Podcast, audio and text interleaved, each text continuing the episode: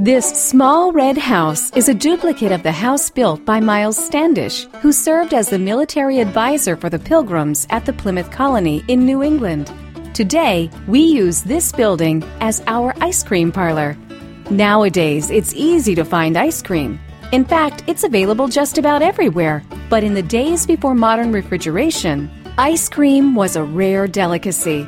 It started out as a treat for the wealthy and elite. According to records kept by one New York merchant, George Washington spent a total of about $200 on ice cream during the summer of 1790. Thomas Jefferson had a favorite recipe for vanilla ice cream, and Dolley Madison served a strawberry ice cream dish at her husband's second inaugural banquet. In order to make ice cream, ice was needed, and it was difficult to find ice in the summer. Once again, we take for granted having ice for our drinks. Ice was harvested from lakes and ponds in the wintertime, packed in sawdust for insulation, and stored in underground ice houses where the temperature was lower. Even so, the ice would melt as the temperature rose, so having enough ice to last through the summer was very difficult.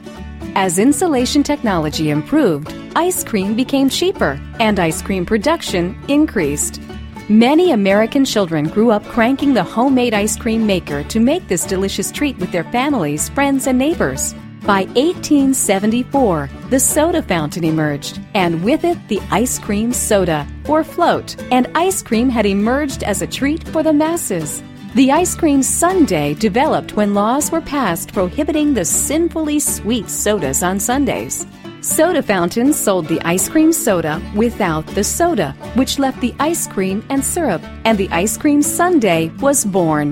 In 1904, the banana split was invented at Tassel Pharmacy in Latrobe, 60 miles west of Old Bedford Village on the Lincoln Highway.